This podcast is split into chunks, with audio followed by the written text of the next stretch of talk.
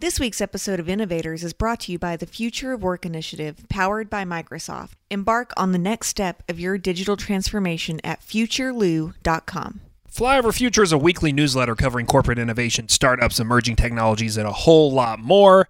And you can get it in your inbox every week when you subscribe at flyoverfuture.com. But with this podcast, we're sitting down talking with people making big changes in places you may not expect. And coming up on the show today, So I started in statistics. Actually, before even before that, I spent one year in the political science uh, uh, department, but Uh-huh. I, I couldn't put my mind on to those books. Couldn't. Uh, what happened is that in Rome, the, the university, the Department of Political Science, and that of Statistics were neighbors. So I just the, the shirt the entrance. You go straight, you go to political science. You turn right, you go to statistics. And so I turned right once. As the son of a longtime political science professor, I'm trying really hard not to make a joke about turn turn right for lies, turn Oh. left for truth. That that was a bad thing. that was a bad thing. I wasn't even thinking about that. that plus kidney donation, electric cars, and puppies. It's all straight ahead. So uh, go ahead and tuck that carry on under your seat. We're getting off this runway and into the air.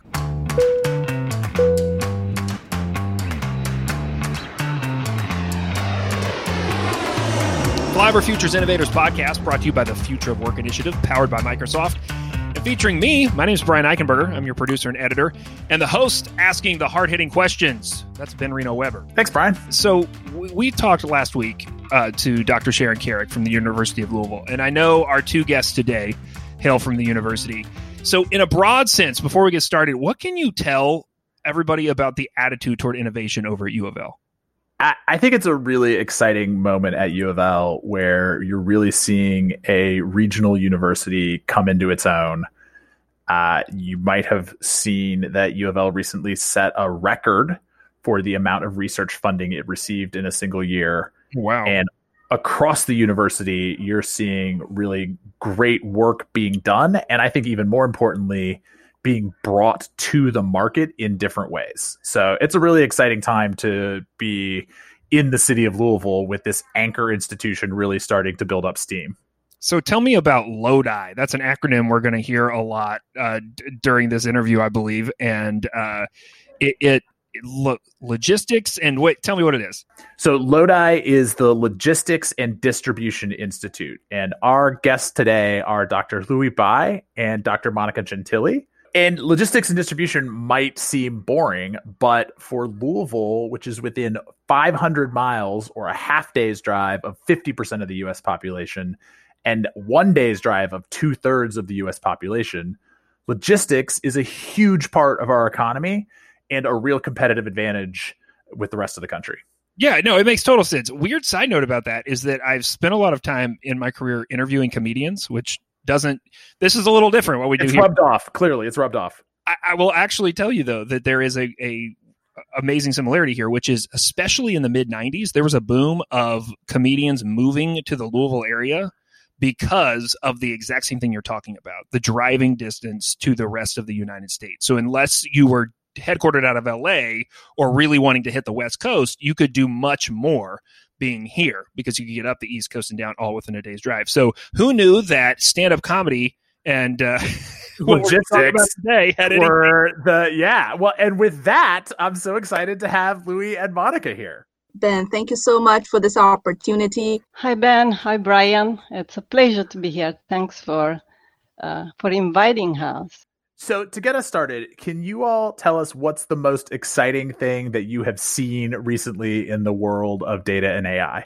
This is Monica. To answer your question, I can talk about one of the projects I'm working on right now, which I'm pretty much excited about because of the impact that he can have.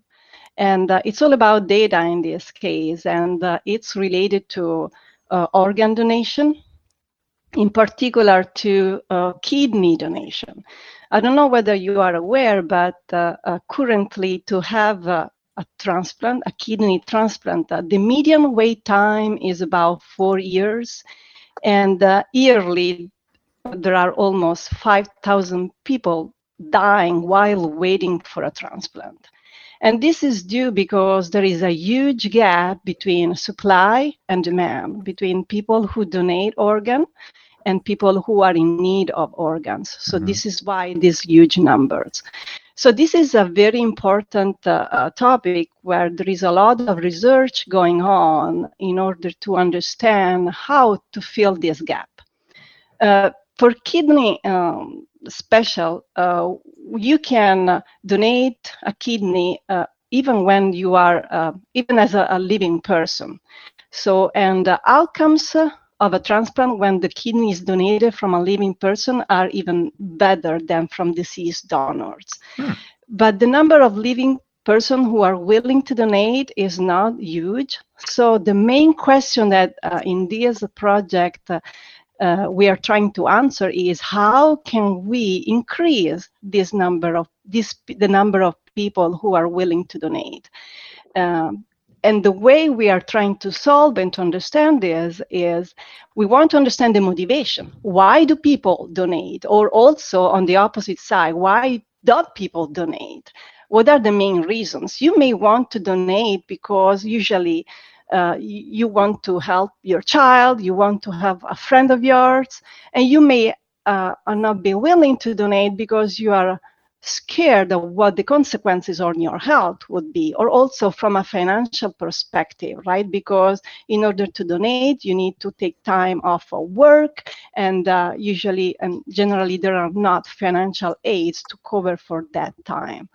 So uh, we believe that understanding this main motivation for donating and for not donating would help policymaker or whoever is in charge of ed- even education activities to promote um, activities in order to educate people in order also to incentivize people to donate. And uh, how do we do that? How do we understand yeah. these motivations? Is uh, on one side uh, one normal and one easy way is why don't we ask people who donated organs? So we are interviewing past donors.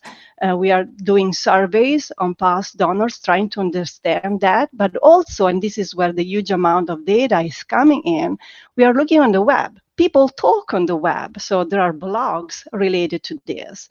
And there are even comments on newspaper related to organ transplants who are posted on, uh, from people and give their opinion.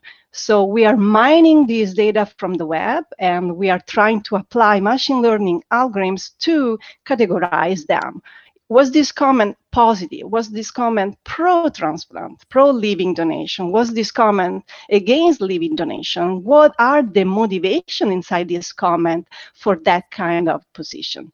This is very interesting to me. It could have a lot of impact. And uh, we are a team of computer scientists, uh, data scientists, uh, medical doctors who are all working together to achieve this goal. And I love that this starts from a place of let's think about the logistics of kidney distribution and then gets into psychology and natural language processing. That is one of the coolest things I've heard. Oh. Dr. Bai, how about you? So the coolest thing that I felt like was, um, you know, as a researcher, uh, we're always constantly looking for creative ideas. You know, what are the new ideas in the next 10 years to do things?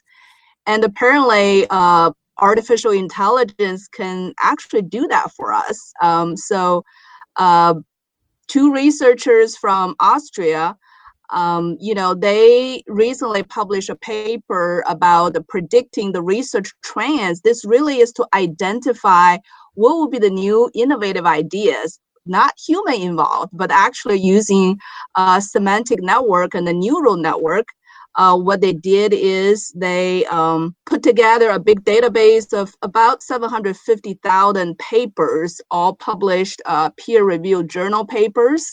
And then they started a neural network uh, where the node would be some new concepts, uh, you know, new ideas uh, out of each of those papers. And then if two concepts, if two nodes, you know, as we know, the network you have nodes also you would have a link so the two nodes would have a link between them if the two concepts out of the papers are concurrently being investigated in the new in a different research. Uh, so that way they they they establish Whoa. a network, and then using the neural network and the semantic network, like you just mentioned, the natural language uh, process. So they're able to have the ability to say now, if two nodes which represent two different concepts had not been linked before, what if they were linked? What is the likelihood that's going to have a, a, a, greater impact, would lead to a great uh, research ideas? So along those nodes, they also, of course, they would differentiate the different type of papers. Some papers are, you know, prize-winning papers, breakthrough works, and then so through the neural network, they're able to somehow predict if two concepts are linked together, what would be the breakthrough? So what's the impact of that new idea? So by doing that, they're able to uh, create, you know, customized out of a box ideas for the researchers to consider. So to help humans to come through all the literature with a abundant list of papers. Uh, so they're able to a little bit easier, uh, you know, more easily to identify you know what are the promising new ideas. So that's really fantastic to me. I think that's more cool than what i could tell you about my own machine learning algorithm which i'll save for the next time. Okay well i definitely want to hear about that too. You've blown brian's brain away. I can see listeners can't see this but his face is like what are you? I mean this is this is the when people talk about are the robots coming for us this is what they're concerned about right like at, at what point are we are they going to start saying like here are the good ideas and here are the bad ideas? Oh, see, I I hear that that in exactly the opposite direction. Like this is a problem that humans just can't solve. Right? I've been working with the University of Louisville and actually other universities around how do you engage businesses and academia and what I hear out of this is, oh, not only can I connect academics, but I could connect businesses who are like, listen, I'm looking for an innovation around this. And you know, we're just not able to do that right now with that because of the volume of language involved. Uh, would one of you take a moment to explain what it is that that you all do and how you came to be? This is a great opportunity for talking about LODI, uh, the Logistics and Distribution Institute, uh, which is uh, a university institute which is uh, dedicated to improving the practice of logistics. And we do this both from a research standpoint and education standpoint. So we have our PhD students and also master students who are working uh, to study more efficient solution to existing problems, but also new solution uh, for emerging problems because maybe new technologies are coming into place. But on the same time, uh, our students get experience working on real world problem because we have connections with industries and with industry. And so they also have a more hands-on project to work on so that they will be ready to get out and work uh, when, once they are finished with their study. I want to emphasize the fact that uh, LODI is a multidisciplinary research institute.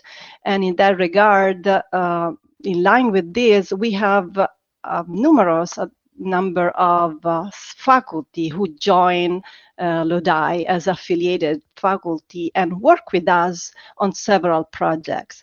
And these uh, faculty have different background. They are uh, from medicine, from urban planning, from uh, social school. Uh, you know, for example, one project that I'm working on is how uh, a public utility companies like LG&E, for example, uh, would uh, like to lay out a public uh, electric vehicle charging network so that people's uh, charging activities can be really convenient for them convenient for them. Um, so as engineering lead, so we did a lot of optimization model, location model to select the location, also the capacity planning in each selected site, how many chargers are going to be so that, you know, the the service level for the EV users can be uh, high. But there are a lot of real life implementation as well. So I was collaborating with uh, Dr. Zhang from Urban Planning, who has vast knowledge on uh, econ- economic development, um, real estate, as well as uh, the GIS system. So uh, we would recommend certain uh, you know certain locations and then she would go use a lot of population based analysis economic based analysis real estate and see if if the, the location that we selected is real is really feasible in the real world and also whether that will attract you know businesses and giving just different layers of consideration from urban planning perspective. So one of the things that i think is a constant worry and concern as we think about the coming data revolution is how do humans fit in?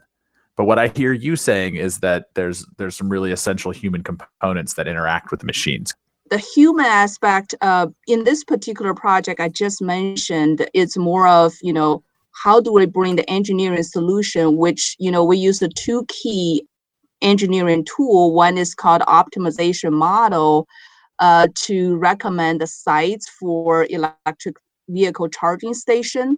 The other is to use a simulation to simulate the charging activity at each site, roughly how long people would experience waiting time in there. Uh, but what brings the human or the business aspect is Dr. Zhang would look at uh, within, say, 20 mile radius of that site, how many local businesses are there? So that therefore, when people if it's an urban setting, it's a little easier. But if it's in highway, people would be uh, opt to, you know, stop there and then have maybe 30 minutes of time or just a break and then do the EV charging. And also, what is the perspective of uh, business development, not just what's currently there, but is the population on trend? Is the real estate development on trend that we see, even though currently this is not a top five business development area, but in the next five years, we see an upward trend. So therefore, this would be a good selection for the site because of, they see the future of the business development. Yeah, and uh, from my perspective, uh, uh, when you have, in order to successfully uh, adapt to this, uh, what you call data revolution, um, you need to be able to handle the data from diverse angles and human uh, role in this case is, uh, is important. On one side, you need to have IT people who are able to uh, keep the systems operational, to keep the servers running, basically to keep all the communication channel, the channels always working. But on the other side, you know the data uh, have a lot of information, but you need to be able to handle, to manage the data, to gather this uh, information, to gather all the patterns that these data have inside. And once you have this information, how do you use it? So you need to have uh, skills to be able to meaningfully use this information. So from our perspective, we use optimization mathematical models, which are able to um, use this information to reallocate resources where the data show that in, there are inefficiencies in the system. So you guys have mentioned some cool projects that, that your cross-disciplinary faculty are working on. How do those projects come to you? We need to distinguish between those which uh, we call research projects, for which we do not have uh, an industry partner right away, but we have, uh, as I mentioned before, the project related to organ donation. We have a, an hypothesis in mind, which, uh, if true, uh, which we want to uh, to verify. And so, in that case, uh, the project kind of uh, uh, is started from the faculty and uh, who gathers the team and the necessary skills and uh, to put all the team members together. From an industry perspective, instead, uh, it's uh, both ways. Uh, we uh, kind of reach out to industry saying, hey, we are here, we can help, this is what we can do for you. But also, uh, knowing Lodi, industry also uh, contact us. Um, to solve. Sometimes they come to us say, "Hey, I know I can do better.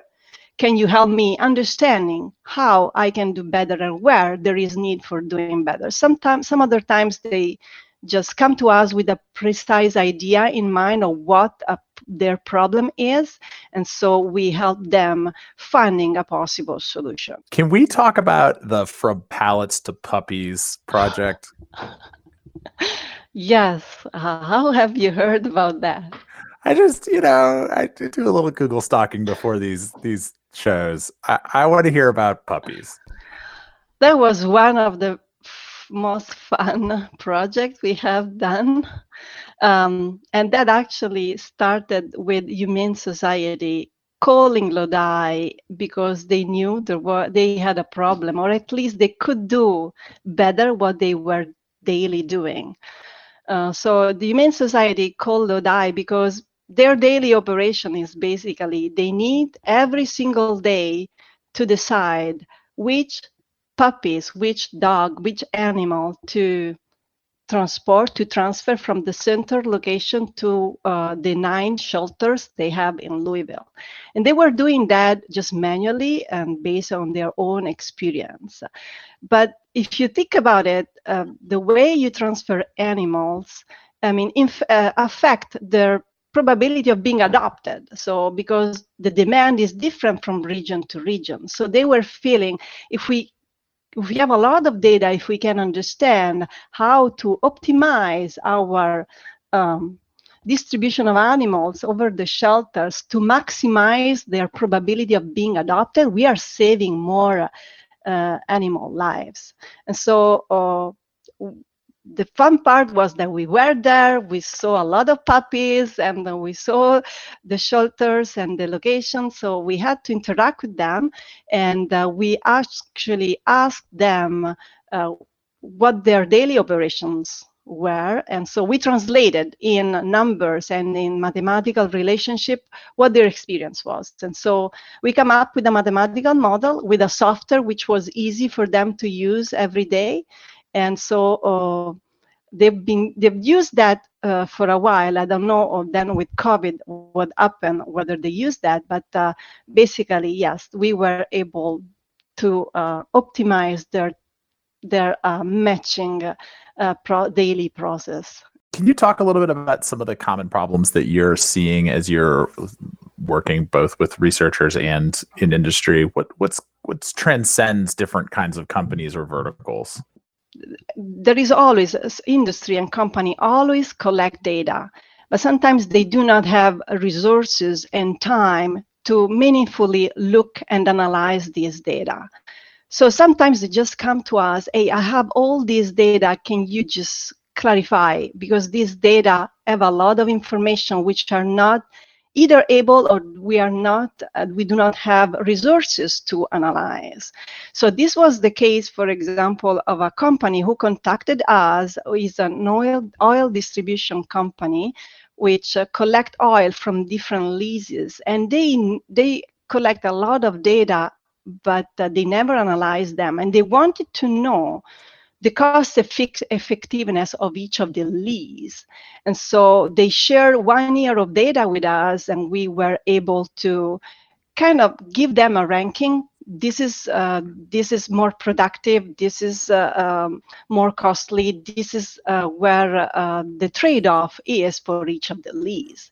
But on the other side, they also um, to send out people who go to each lease and check the quality of the oil before sending a truck. Oh yeah, because okay. If the, because if the oil is not of good quality, then um, the truck is not sent over. But uh, each uh, each of these person, this gauger, has to visit multiple locations every mm-hmm. single day, and the routing might not be optimal. So it would it could take less time if optimized. So we use our optimization tools to give them insight of what what uh, what their current uh, effectiveness was in this uh, in this regard, and we just compare uh, months of routing uh, of current practice with the possible optimized routes and show them, hey, this could have been done better in this case, or in other case, hey, you're guys, you're doing fine. If the companies feel like uh, they need some kind of assessment, uh, you know, we could also help them as well. Uh, Monica just gave one example of the oil uh, company uh, at the end, our conclusion is their current transportation uh, planning and uh, activities are already very efficient. If you have ideas for improvement, certainly, you know, we could look into that and help you to say how exactly that can be done. But also, if you're unsure whether I'm doing a good job or not, we can also help to to do some kind of assessment. Yeah, no, absolutely. Knowing that you're not doing it wrong yeah uh, is is actually really powerful because I think yeah. it lets you just cross that off your list of anxieties. You know, what we have heard often uh, as we have been talking to different leaders in the space is that one of the most challenging parts of getting value from your data is organizing your data so that you can uh, like you can actually start to do meaningful analysis on it the, the companies they collect data and then they still were very surprised to see what the data reveals because you know if they are very much you know engaged in the day-to-day activity even though the data is collected through many different ways but really they were not looked very carefully. Uh, so they were still quite surprised, you know, sometimes learning what the data reveals. Are the companies that you're working with in the logistics space, they're already pretty tuned in to the idea that they need to be using their data, or is that still a new concept for them? A lot of times is even within one corporation, you have a different formats of data different type of databases that they cannot be reconciled mm-hmm. so with the same company for for their oil, I mean, leasing and oil gathering is one database, and then for their dispatching of of the of the trucks is a different, uh, you know, it's a different um, database. So they too do not talk to each other. Therefore, mm. even in that research project, it was it was kind of a, a little bit silo to subset uh, to, for us to deal with. So I, I think uh, for a lot of companies. Um, they probably want to uh, make a good effort and trying to streamline their data formats so that as an organization if they want to look at things more systematically there needs to be a, a little bit more unified data platform yeah, I would concur with Louis. I do not, uh, to my experience, uh, whenever I have contacted the industry, they really value the data and they really understand and they believe that data are powerful, uh, powerful and contain information. So there is not a barrier over there. More the limitations are in organizing their data and uh, making them uniform and analyzing them. But I don't see any cultural barrier barrier in uh, seeing the value of that. So it's mostly that they see the value. It's just where do they go from there? Yes. Yeah. So, can you talk a little about what you know in that space? Like, what's the first step? A lot of the people that are listening to this and, and giving us feedback are saying, "Okay, I get it. I, this is important, but what do I do?" That's a good question. I think a different industry may have a different um, steering committee that kind of uh, create a uh, a standardization process but if you know like industry like you know for additive manufacturing there might be uh, some you know national level or even international level of a task force that would uh, devise some kind of policy for standardization. I think that's really uh, would be the start of, of this conversation. Um, we were also talking to a physician yesterday um, you know it's it's just practically very very challenging if we are building a big uh, artificial intelligence uh, you know algorithm trying to do something with healthcare data. For example u of l hospital data is not large enough. Let's say if we have a partner with clinic uh, cleveland cleveland clinic foundation right? So however their data may have a different form that you know are Mhm. just cannot integrate those so Right. that we can form a large enough sam large enough training data for the artificial intelligence whatever the algorithm is so i think as the industry um, you know each has a different vendors and all of those are are the you know challenges and the barriers And also, I would say that the very first step would be to sit down and think for a moment what is that you want to gather from the data? What are your goals? Because you cannot really collect all the data every single day. Maybe you you you may you can but maybe it's not necessary so if you have limited resources you want to kind of sit down a little and, and consult among the board members so whoever are whoever the decision makers are to understand what are the goals and so maybe understanding how what are the meaningful data towards that goal. What is it that we're really trying to do and then looking at what are the data sources that we would need how would we need to organize that? Do we have enough data ourselves or is this something we would need to collaborate with that, that yes that is what I, I I would i would say. Yeah. This episode of Innovators is brought to you by the Future of Work Initiative powered by Microsoft. The Future of Work Initiative is dedicated to increasing economic opportunity and equity by enabling Louisville to become a regional hub and center for excellence in artificial intelligence, the Internet of Things, and data science. If you are a person looking to upskill into the data economy or a company ready to embark on the next step of their digital transformation, learn more at futureloo.com. Well, I'd love to to switch over a little bit and, and talk about uh, how you all got into this space, uh, and how did you get into this space in Louisville? I came to the United States in 2000, uh, came from China as a fresh PhD student at University of Florida.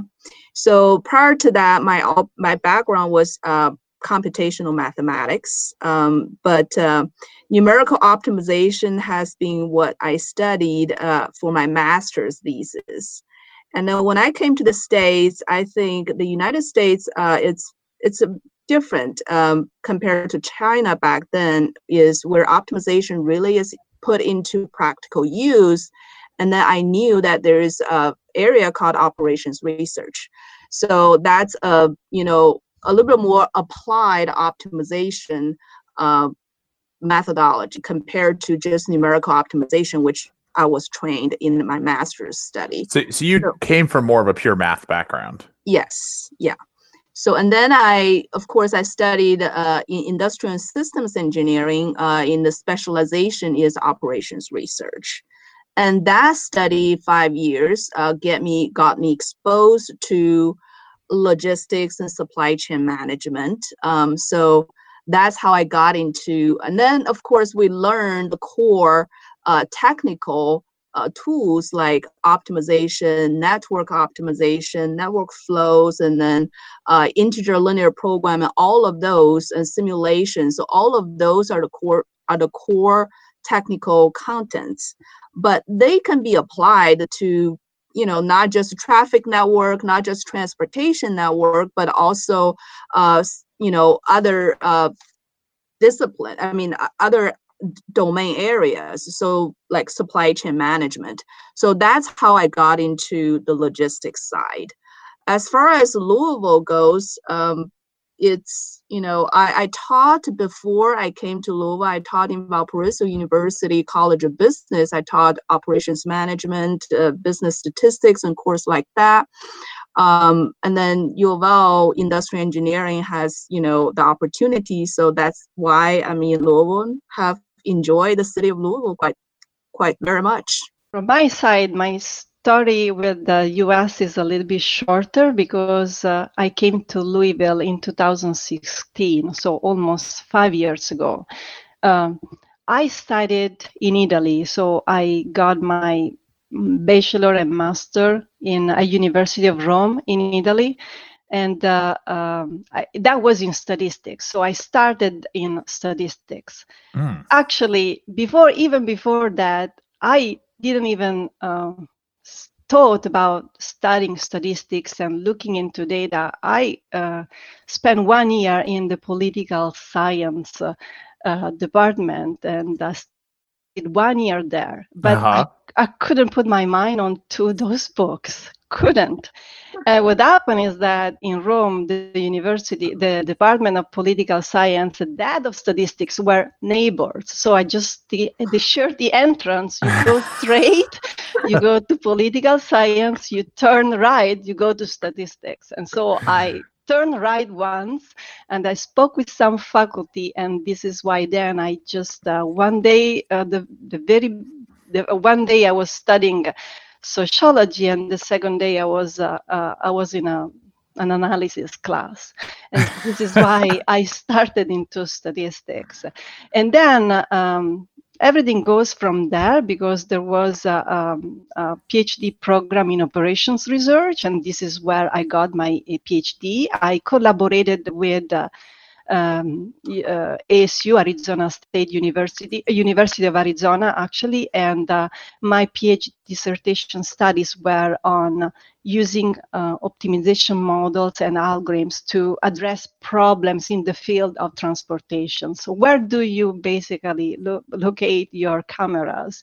in order to gather the most information about traffic? So, I always been interested in uh, in this case after I started my statistics study, I understand the power of data and the useful and how you can make informed decision using that. And so uh, merging statistics and operational research seemed to be uh, the right tool for me.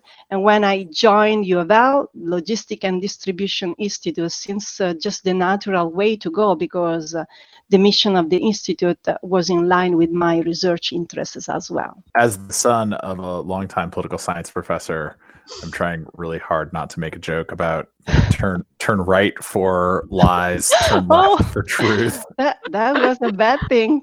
that was a bad thing. I wasn't even thinking about that.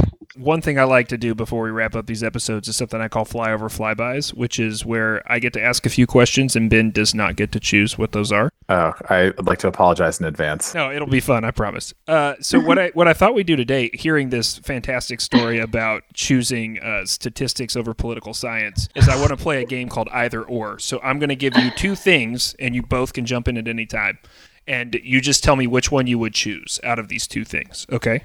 Okay. Uh, up first, coffee or tea? Coffee. Tea. Football or basketball? There's a good U of L question. I go football. Uh, music or silence? Music. Silence. Good job. I, ha- I I have two kids at home, and there's just too much noise. I prefer silence for this period. Would you, would you rather watch a movie or a television show? Movie. Movie. Oh, that's the first one you agreed on. You guys are very Yes. complimentary. You're very complimentary to each other. And and finally, the last one. I definitely am expecting one answer, but you can make either robots or aliens. Robots. Robots. It kind of feels like you have to say robots. Okay. Well, so I, I'd love to kind of step back and ask each of you two broader questions. Um, what excites you most about the coming data revolution as this technology and these principles get get implemented across our companies and across our society? And then flip side of that, what scares you most? There is one thing that is very exciting to me, but also scaring to me at the same time. Artificial intelligence is uh, uh, is used also to make implantable technology. So microchips in your brain, which uh, gather and kind of in very simple terms translate into digital signals what your thoughts are, and these signals can be used to make a robotic arm to move. And so this is so uh, interesting to me and powerful because it has a lot of impact on our daily life and uh, on every person well-being so you can substitute a robotic arm for your lost arm and you can uh, make that arm robotic arm to work just thinking about that but at the same time this scares uh, a little bit uh, me why because um, That's currently- scary. it's Yeah. scary, right? Because currently the way you interact with machine is keyboards or you have a touch screen or your voice. You know when you start and you know when you finish to interact with the machine. But uh, when you are using your thoughts to interact with the machine, uh, are you sure that this machine will listen only to the thoughts that you want the machine to listen? We have we have the same issue now with the Alexa, right? For example, I mean, we are told that she hears after you say the uh, Alexa word, but is that really true? And uh, so that's a little bit scary. And uh, but the fact that you can move a robotic arm is not science fiction; it's happening right now. So uh, it's part of our lifetime. Well, and I think you also bring up an interesting point with Alexa, which is thoughts versus language, and then who's you know if we're training these bots on certain people's thoughts or certain people's language.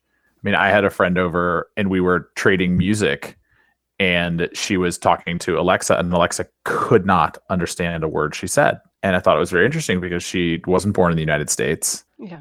and you know Alexa was clearly not trained to understand accents in English. That's Uh, true, but after you train, that learns, and that is the most important fact. I mean, the more you give data, the more uh, it's trained, and uh, uh, it will understand you. And the part, uh, the fact that Alexa doesn't understand foreign accent, believe me, I have, I have experience on that.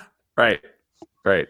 Uh, Lihui, what about you? What's exciting and what's scary? I was reading, I mean, it must be two years ago, um, some uh, lab at MIT.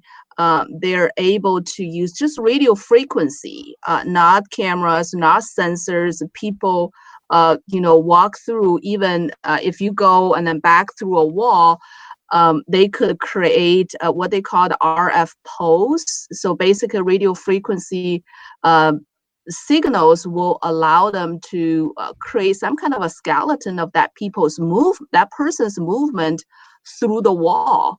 Uh, this will have a huge, uh, you know, implications, whether it's on medic healthcare research or some other, you know, tracking of uh, abilities. I mean, that that's really really cool, and I mean, just something that we're experiencing ourselves. You know, right now we're able to gather different databases to to be able to you know do perform more analytics and provide better intelligence for businesses. What scares me most is um, i think covid really kind of i see my kids every day. I mean they are on the screen with virtual learning and then yet and then they feel like they they don't have the human interactions so you know I, I truly believe the power of machine learning the power of artificial intelligence and then the the robots can really do a lot of jobs that you know humans are currently doing. But at the end of the day i think we all need social and emotional uh, support. Um, so I, I think that's going to be some somewhat lost uh, for for the year i mean if the artificial intelligence really takes over and i i i feel like that's a big loss uh, for our society for our kids for the future generations Yeah, no, I, Yeah. I, I totally understand that. I also miss interacting with humans not on Zoom or Squadcast or anything like that. Thank you so much, guys, for joining the show today. Yeah, thank you. This was great. Exactly what I hoped for. Thank, Thank you for so much, Brian and ben Uh, can you tell us where people can find out more about the work that you guys are doing on the internet? Yes, uofllogistics.org. This is where you find uh, everything about Lodi.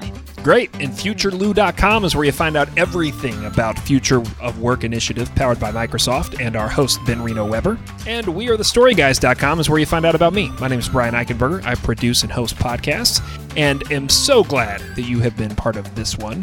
Please check out Flyover Future and flyoverfuture.com where you can subscribe to get that email newsletter every week in your inbox. And review Talk about the show, tell your friends when you check us out wherever you get great podcasts, including Anchor FM, Spotify, and Apple Podcasts. And so for now, make sure you bring your window shades down, keep the cabin cool, and come back next time. We're always happy to have you. We'll see you soon.